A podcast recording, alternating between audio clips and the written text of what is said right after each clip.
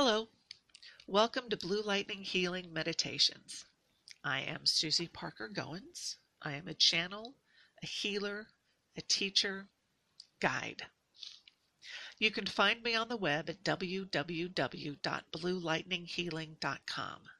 I have links there for my podcasts and videos. I have podcasts available through Anchor.fm, Google Podcasts, Spotify, and more. I have a YouTube channel under my name, Susie Parker Goins. And on both platforms, I upload meditations on Mondays and my thoughts on metaphysical topics and techniques on Thursday. I have online gig announcements on my Blue Lightning Healing page on Facebook. But the best way to contact me is through email at susiepgoins at gmail.com. So today I'm talking about the higher self. What is it? Well, it's a concept that's found in many belief systems. In Christianity, it's a gift from God to those who have been born again. Uh, Buddhism, the higher self is described in the Nirvana Sutra. Islam, it's a concept of the Sufis and others. Hinduism's definition details how self examination, how self knowledge is where one finds the higher self. For me, it's the gateway to the universe or to divine. It's that part of you which is connected to spirit. I also think it's the source of intuition, your divine spark. And yes, everyone has a higher self. You can access your higher self all the time. When you keep a line of communication open, you have access to information to help you through your day, through your life. It's having a conversation with your smarter self, with your more loving self. The higher self holds all the information you need to live a more spiritual life, to live a gentler, healing life. You can tell when the information is coming from your higher self when you sense that the information is from a place of love. It does not involve ego. It's calm, relaxed, compassionate. It gives you peace. It's based in positivity. It offers options or win win solutions. It has very strong boundaries and a long term focus.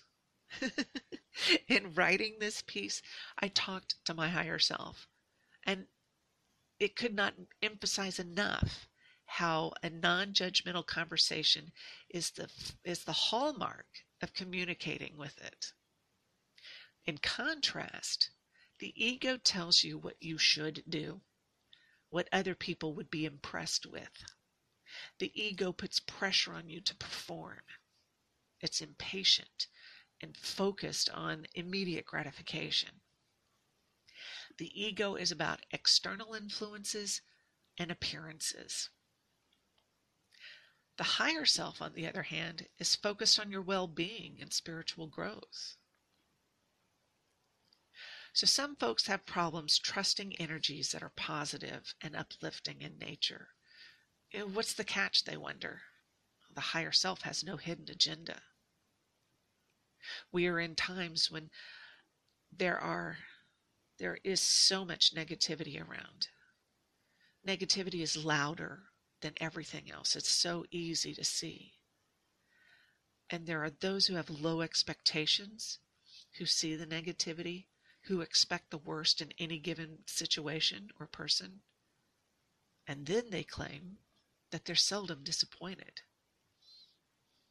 And that's an excellent expect and that's an excellent example of you get what you put out there. Negativity attracts negativity. Well, the higher self is an expert at seeing the positive. It's an expert at hope, at seeing the best outcome in a situation. Your higher self is a direct line to the divine, to the universal consciousness. It's you in non physical form, it's your most perfect divine self. It is in the combining of the physical and the higher self in which you, as a soul being, achieves and learns those lessons that allow your soul growth to continue. The higher self can expand and join with the universe. It leaves imprints in your energy field when you feel that magnificence.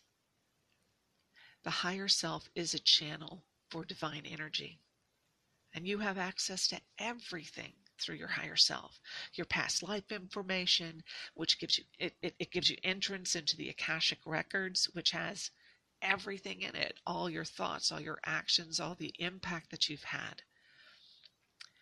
You get access to solutions and to opportunities this channel provides you with an overarching view of your soul's growth and not only in this life but in past and future lives the Akashic Records. I mean, it's your repository of all the knowledge for you and all divine knowledge. The divine self, the higher self, supports you in your physical activities in your life. It does not judge you in any way. It supports you in your soul expansion endeavors. It's you plus. So to contrast with the ego is not to judge the ego, it's just that ego activity to compare and compete. The higher self elevates you, it uplifts you. When the ego is in alignment, is in alignment with the higher self, positive results. That's what you get.